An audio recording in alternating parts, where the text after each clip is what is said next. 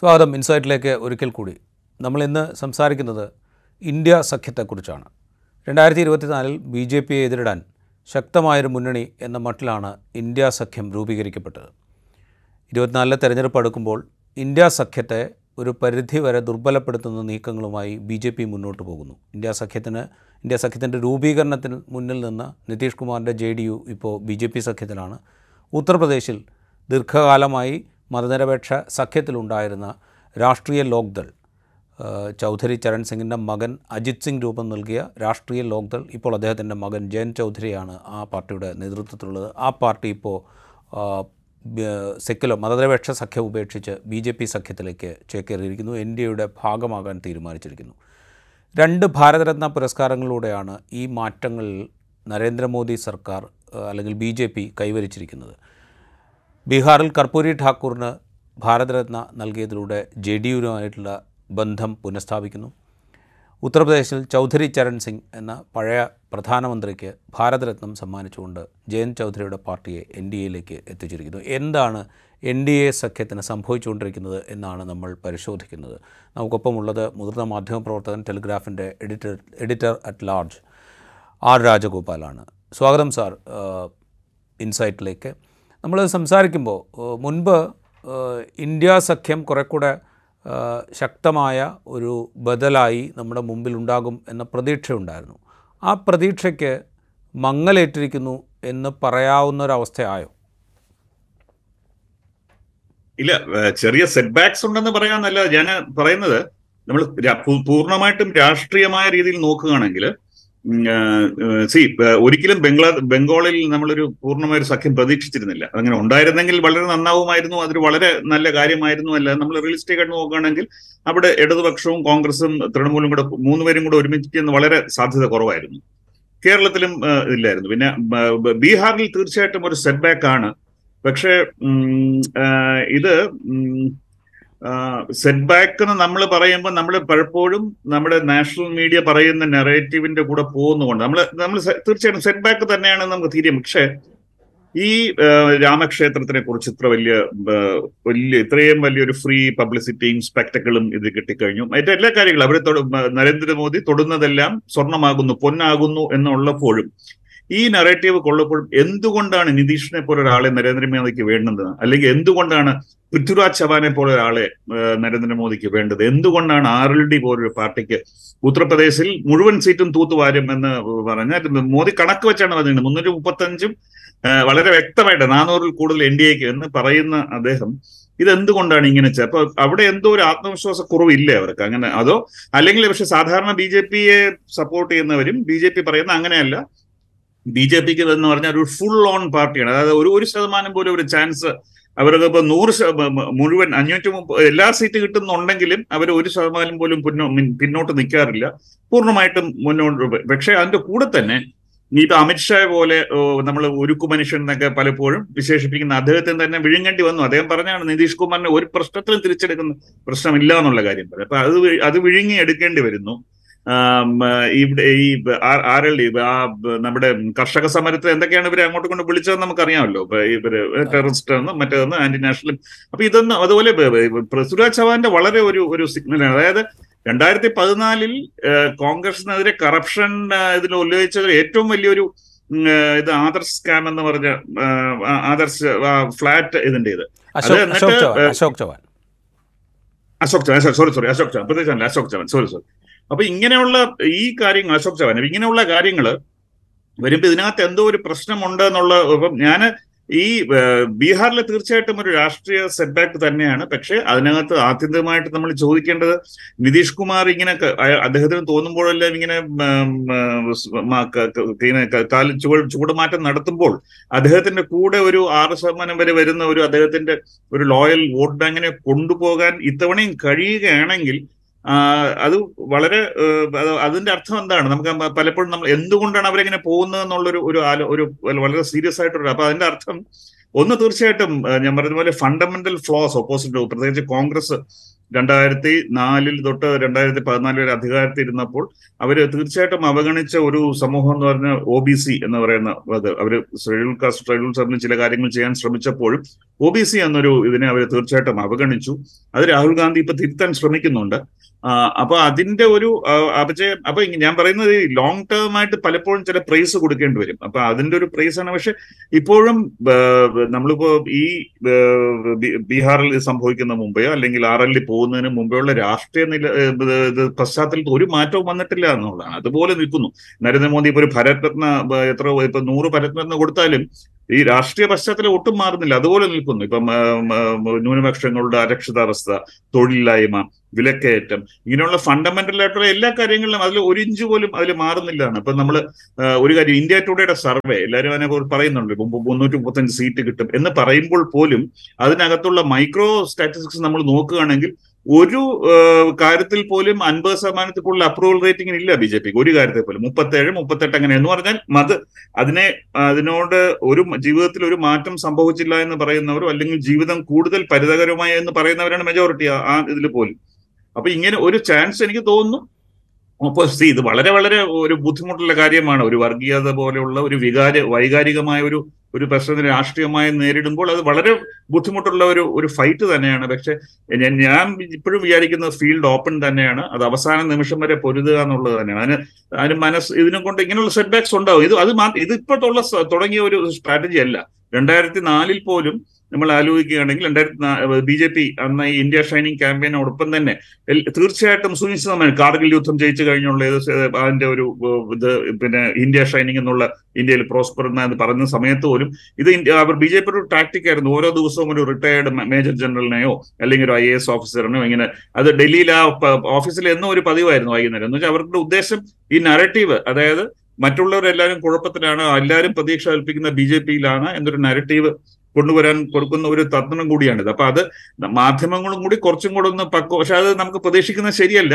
മാധ്യമങ്ങൾ ഈ breaking news വെച്ച് ഓരോ ദിവസവും എന്തോ ഭയങ്കര കുഴപ്പമാണ് കോൺഗ്രസ് ഒഴിഞ്ഞു ആളുകൾ ഒഴിഞ്ഞു പോകുന്നു എന്ന് പറയുന്നത് അത്ര ഞാൻ പറയുന്ന ആ രാഷ്ട്രീയമായ ഇത് ഈ പറഞ്ഞ കാര്യങ്ങളൊന്നും ഭാരത് രത്ന കൊടുക്കുന്നത് കൊണ്ടോ മറ്റത് കൊണ്ടും മാറുന്നില്ല.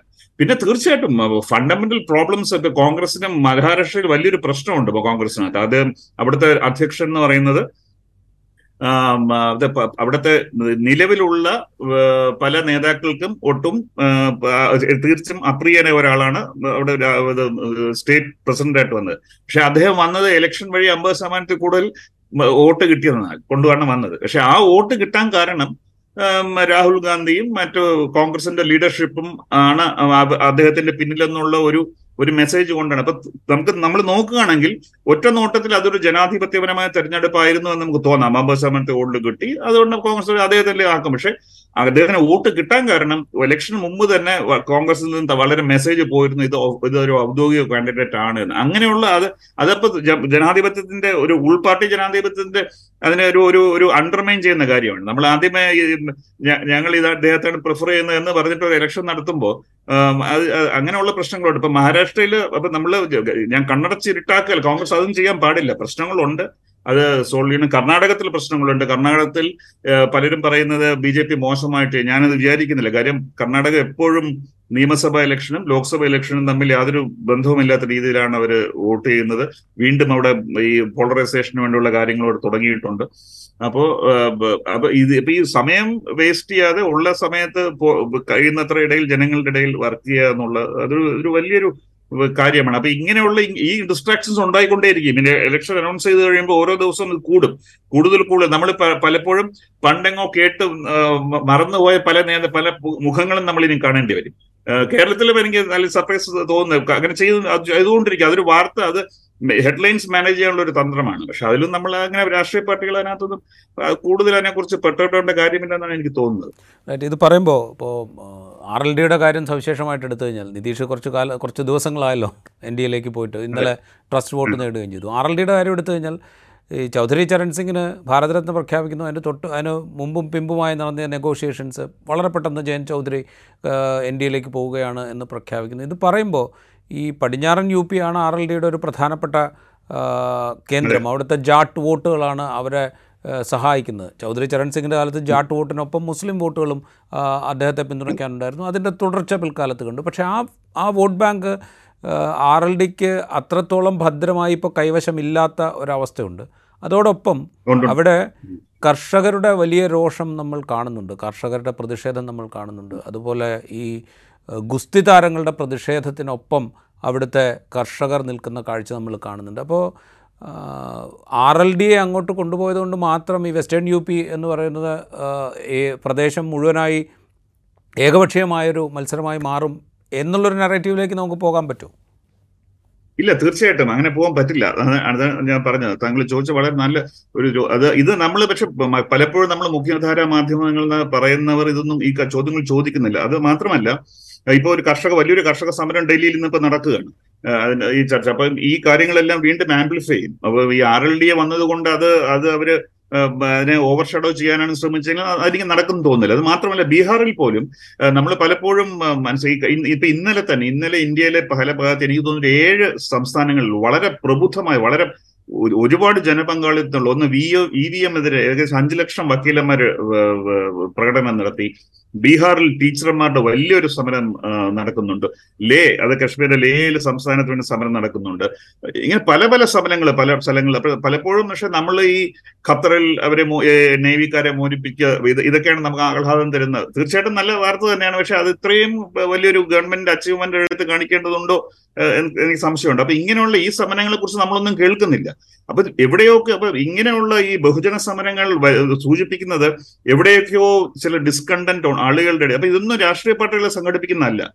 ഇതെല്ലാം സിവിൽ സൊസൈറ്റിയോ അല്ലെങ്കിൽ ലോബിങ് പ്രഷർ ഗ്രൂപ്പ്സോ സംഘടിപ്പിക്കുന്ന. അപ്പൊ ഇവ- ഇവിടെയൊക്കെയോ ചില ഡിസ്കണ്ടന്റ് ഉണ്ട്. അപ്പൊ ഇത് ടാപ്പ് ചെയ്യാൻ വേണ്ടി ഈ ഇങ്ങനെയുള്ള ആറിൽ പോയതുകൊണ്ട് എത്ര വോട്ട് നഷ്ടപ്പെടും എന്നതിനെ കുറിച്ച് തലപ്പുണ്ണാക്കാതെ ഒപ്പോസിഷൻ ഇവരുടെ ഇടയിൽ പ്രവർത്തിച്ച് ഈ ഡിസ്കണ്ടന്റ് ടാപ്പ് ചെയ്യാൻ ശ്രമിക്കുകയാണ് വേണ്ടത്. അത് അത് എനിക്ക് തീർച്ചയായിട്ടും അതിന് സമയമുണ്ട്. നമ്മൾ ഇങ്ങനെ എല്ലാം വൈകിപ്പോയി സമയം വേസ്റ്റ് ചെയ്യുന്നു പറഞ്ഞിട്ട് കാര്യമില്ല. ഇലക്ഷൻ ഇതുവരെ അനൗൺസ് ചെയ്തിട്ടില്ലല്ലോ. പലപ്പോഴും നമ്മൾ ഇങ്ങനെയുള്ള നരേറ്റീവ് അവരുടെ ഉദ്ദേശം ഇലക്ഷൻ അനൗൺസ് ചെയ്യുമ്പോൾ തന്നെ മറ്റുള്ളവരെ മനസ്സ് മടിപ്പിച്ച് തോൽവി സമ്മതിപ്പിക്കുക എന്നുള്ള ഒരു തന്ത്രം കൂടിയുണ്ട് അപ്പൊ അതിന്റെ ആവശ്യമുണ്ടെന്ന് എനിക്ക് തോന്നുന്നില്ല അതിന്റെ റൈറ്റ് ഇത് ഈ അവസാനം പറഞ്ഞൊരു കാര്യം വളരെ പ്രധാനമാണ്. അതായത് ഇപ്പോൾ ജയൻ ചൗധരിയെക്കുറിച്ച് ജയൻ ചൗധരിയുടെ മാറ്റത്തെക്കുറിച്ച് അദ്ദേഹത്തിന്റെ പാർട്ടിയുടെ മാറ്റത്തെക്കുറിച്ച് നമ്മൾ ഇപ്പോൾ നാഷണൽ മീഡിയ സോക്കോൾഡ് നാഷണൽ മീഡിയയിൽ വരുന്ന റിപ്പോർട്ടുകൾ വായിച്ചു കഴിഞ്ഞാൽ ഒരു പരാജയം ഏറ്റുവാങ്ങിയതിന് ശേഷം അല്ലെങ്കിൽ പരാജയം സമ്മതിച്ചതിന് ശേഷം മാറുന്നു എന്നുള്ള നറേറ്റീവാണ് ഈ സോ സോക്കോൾഡ് നാഷണൽ മീഡിയയിൽ നമുക്ക് ജനറലി കിട്ടുക. അശോക് ചവാന്റെ കാര്യത്തിലും ഏതാണ്ട് അതുപോലെ തന്നെയാണ്. അതായത് ഇനി കോൺഗ്രസിൽ ഭാവിയില്ല എന്ന് തീരുമാനിക്കുകയും ബി ജെ പിയിലേക്ക് ചേർന്നാൽ കിട്ടാനിടയുള്ള സാധ്യതകൾ മുന്നിൽ കാണുകയും ചെയ്യുന്നു എന്ന മട്ടിലാണ് അത് അവതരിപ്പിക്കപ്പെടുന്നത്. സ്വാഭാവികമായിട്ടും അവരവരുടെ സാധ്യതകൾ തേടുന്നുണ്ടാവാം. നിതീഷ് അദ്ദേഹത്തിന്റെ സാധ്യത തേടുന്നുണ്ടാവും ജയൻ ചൗധരി അദ്ദേഹത്തിന്റെ സാധ്യത തേടുന്നുണ്ടാവും അശോക് ചവാൻ അദ്ദേഹത്തിന്റെ സാധ്യത തേടുന്നുണ്ടാവും. ഇപ്പോൾ പോകൂ മൂന്ന് കേസും കൊണ്ടുണ്ട്. അതെ മൂന്ന്. കേസുണ്ട് മൂന്ന് കേസുണ്ട്. അതെ മൂന്ന് കേസുണ്ട്. അതുപോലെ കമൽനാഥ് അങ്ങോട്ട് പോവോ ഇങ്ങോട്ട് പോവോ എന്ന് ആലോചിച്ച് നിൽക്കുന്ന കമൽനാഥൻ അദ്ദേഹത്തിന്റെ സാധ്യത. പക്ഷേ ഇതൊക്കെ ഉണ്ടായിരിക്കെ അടിസ്ഥാന പ്രശ്നങ്ങൾ അവിടെ ഉണ്ട് എന്ന് താങ്കൾ ചൂണ്ടിക്കാണിക്കുന്നു. പക്ഷേ ഈ പ്രശ്നങ്ങളെ ഇപ്പോഴും ഒരു രാഷ്ട്രീയ ആയുധമായി ഫോർമുലേറ്റ് ചെയ്യാൻ ഇന്ത്യ സഖ്യത്തിന് കഴിഞ്ഞിട്ടില്ല എന്നൊരു യാഥാർത്ഥ്യം കൂടി ഉണ്ടല്ലോ. അല്ല അത് അല്ല തീർച്ചയായിട്ടും അതുണ്ട്. പക്ഷെ ഞാൻ ചോദിക്കുന്ന ഇപ്പൊ ഒരു തൊഴിലില്ലാതെ വിഷമിക്കുന്ന ഒരു യുവാവ് അദ്ദേഹത്തിന്റെ അടുത്ത് ഇപ്പൊ ഏതെങ്കിലും ഒരു പ്രത്യേക പാർട്ടി പോയി പറയേണ്ട കാര്യമുണ്ടോ? നിങ്ങൾക്ക് തൊഴിലില്ലാന്ന്. ഈ പ്രശ്നങ്ങൾ ജനങ്ങൾക്ക് അറിയാം പക്ഷെ അതിന് സൊല്യൂഷൻസ് കൊടുക്കുക എന്നുള്ള അതിന് അതാണ് ഏറ്റവും പ്രധാനപ്പെട്ട അപ്പൊ ഇങ്ങനെ അപ്പൊ എല്ലാവരും പറയുന്നുണ്ട് കോൺസ്റ്റന്റ്ലി ഇങ്ങനെ വർഗീയതയെ കുറിച്ച് പറഞ്ഞിട്ട് കാര്യമില്ല തൊഴിലില്ലായ്മയെ കുറിച്ചാണ് പറയുന്നത്. പക്ഷെ തൊഴിലില്ലായ്മയെ കുറിച്ച് പറഞ്ഞ് ബോധ്യപ്പെടുത്തേണ്ട ആവശ്യമില്ല തൊഴിലില്ലാത്ത എല്ലാ യുവാക്കൾക്കും അറിയാം. പക്ഷെ അതിന് എന്ത് ബദൽ കൊടുക്ക ചെയ്യാൻ പറ്റും എന്നുള്ളൊരു അത് എനിക്ക് തോന്നുന്നു ഇലക്ഷനോട് അടുത്ത് വരുമ്പോഴേക്ക് ആ നരേറ്റീവെല്ലാം സ്വയം രൂപപ്പെടും. ഞാൻ പറഞ്ഞത് നമ്മൾ ഇതിനെക്കുറിച്ച് കൂടുതൽ ഇങ്ങനെ പക്ഷെ അത് എന്ത് ഓൾട്ടർനേറ്റീവ് കൊടുക്കാൻ ഒക്കും എന്നൊരു അങ്ങനെ പറ്റുമോ എന്നുള്ളൊരു വലിയ ഒരു ഇത്. അതുപോലെ ആർക്കാണ് കൂടുതൽ വിശ്വാസയോഗ്യത? അപ്പൊ എല്ലാവരും പറയുന്നു നരേന്ദ്രമോദിയാണ് ആളുകൾ കൂടുതൽ വിശ്വസിക്കുന്നതെന്ന്. അപ്പൊ അതിനിപ്പം എന്താ തെളിവ് എന്ന് നമുക്കറിയില്ല.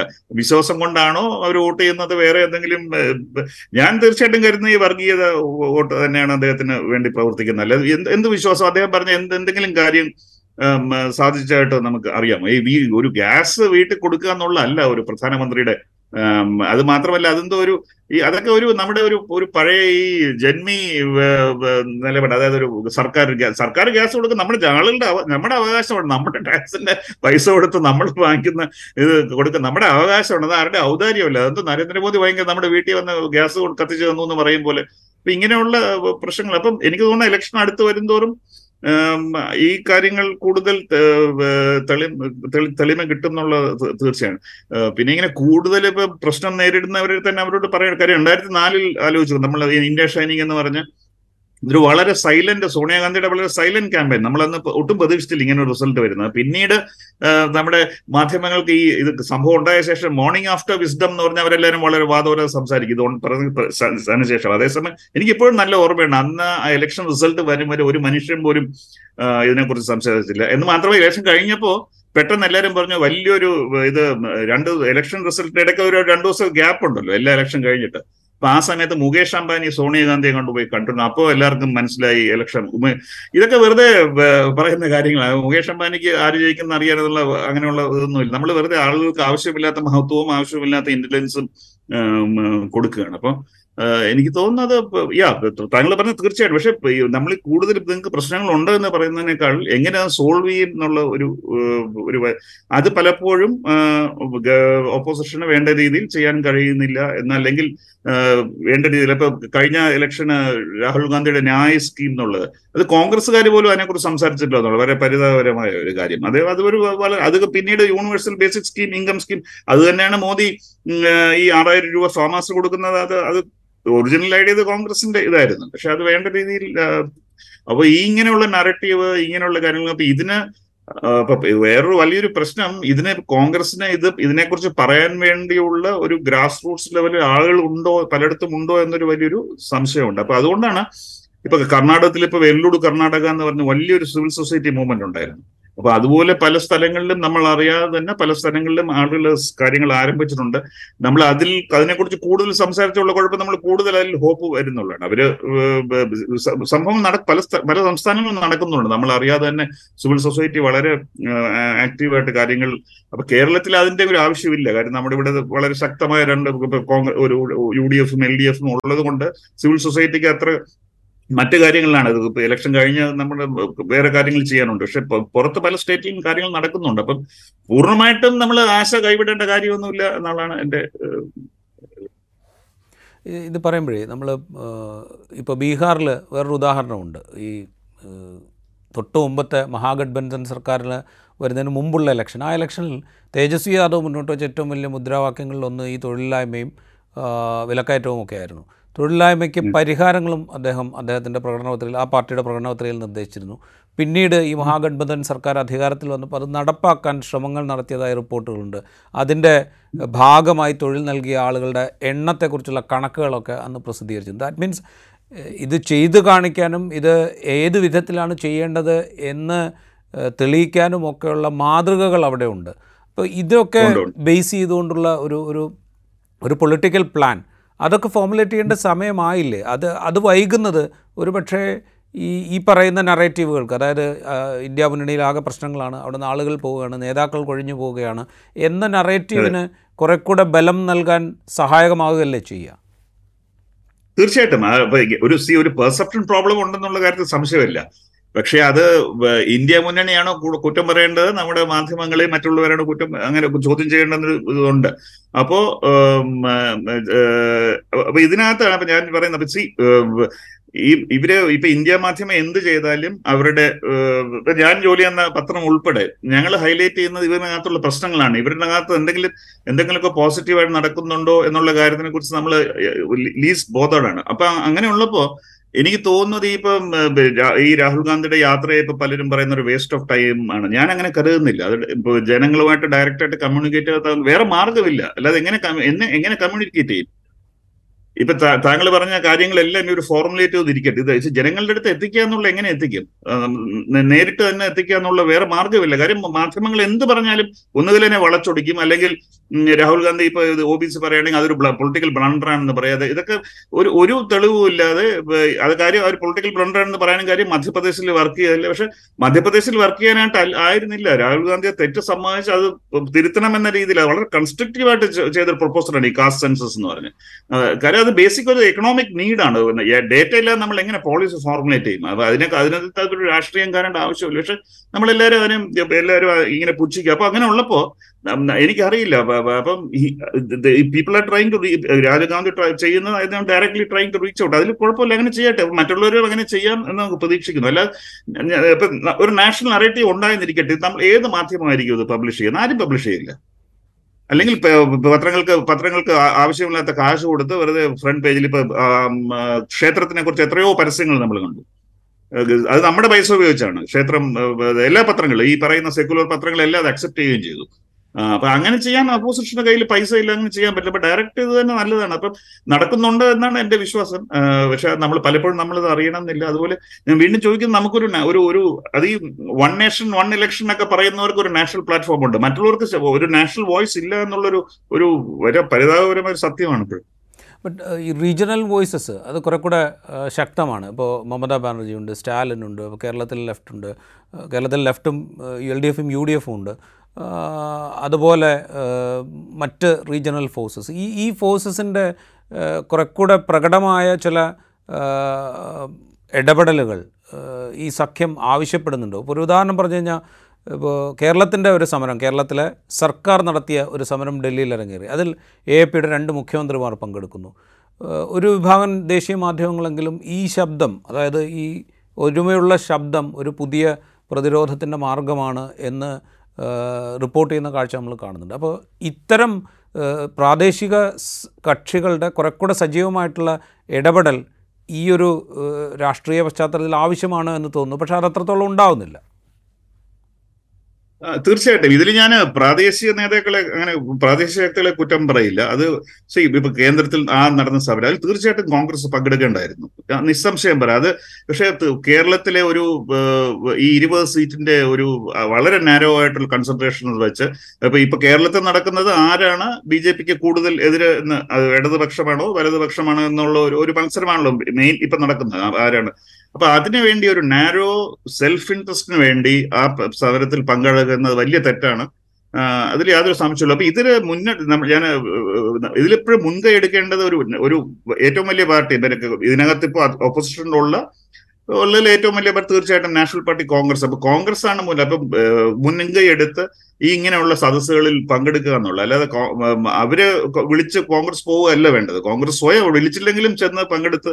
അപ്പൊ ഞാൻ പറഞ്ഞ പോലെ അത് ഒരു പെർസെപ്ഷനെ ഫൈറ്റ് ചെയ്യാൻ തീർച്ചയായിട്ടും സഹായിക്കും. ഇപ്പൊ അന്ന് കോൺഗ്രസും കൂടെ അവിടെ ആലോചിച്ചു. കാരണം താങ്കൾ പറഞ്ഞ പോലെ രണ്ട് മുഖ്യമന്ത്രി വന്ന് വരുന്നതിനോട് ഇത്രയും ഒരു ഇത് കിട്ടി.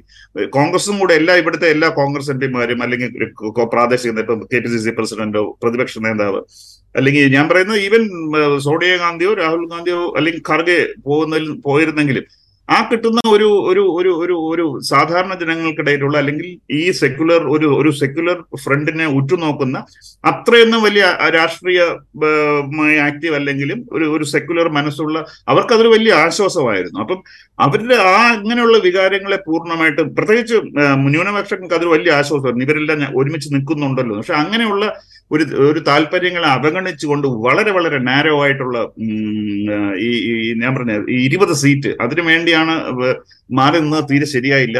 ഇപ്പൊ ഇതിനകത്ത് മാക്സിമം ഇപ്പൊ കോൺഗ്രസ് ഇങ്ങനെ ചെയ്തുകൊണ്ട് കോൺഗ്രസ് നേടാൻ പോകുന്നത് എന്താണ് ഇരുപത് സീറ്റ് ആ ഇരുപത് സീറ്റ് ഇപ്പോൾ ഇടതുപക്ഷത്ത് കിട്ടിയാലും അത് ഇന്ത്യ അലയൻസും തന്നെയാണ്.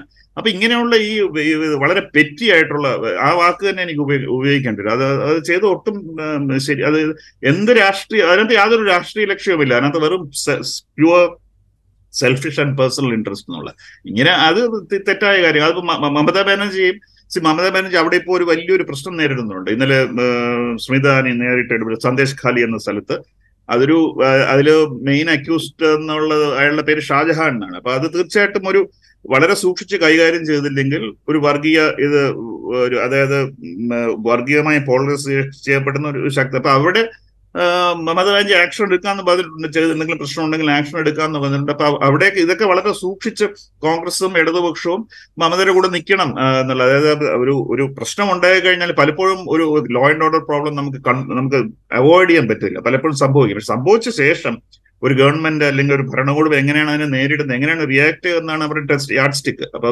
അവരെ കൊണ്ട് നേരെ രീതിയിൽ ആക്ഷൻ എടുക്കുക.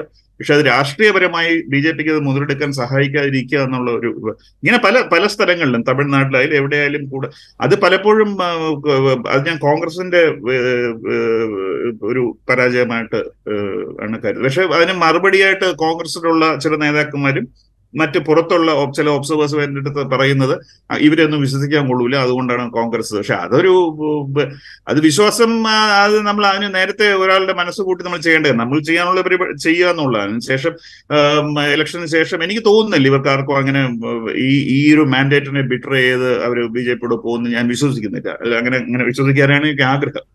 റൈറ്റ് അവസാനമായിട്ട് ഈ ബംഗാളിലേക്ക് വരണം എന്ന് വിചാരിക്കുന്നു. ബംഗാളിലെ സിറ്റുവേഷൻ ഇപ്പോൾ നമ്മൾ പരിശോധിക്കുകയാണെങ്കിൽ കോൺഗ്രസും സി പി എമ്മും ഒരുപക്ഷെ അലയൻസിൽ മത്സരിച്ചേക്കാം. തൃണമൂൽ ഒറ്റയ്ക്ക് മത്സരിക്കാം.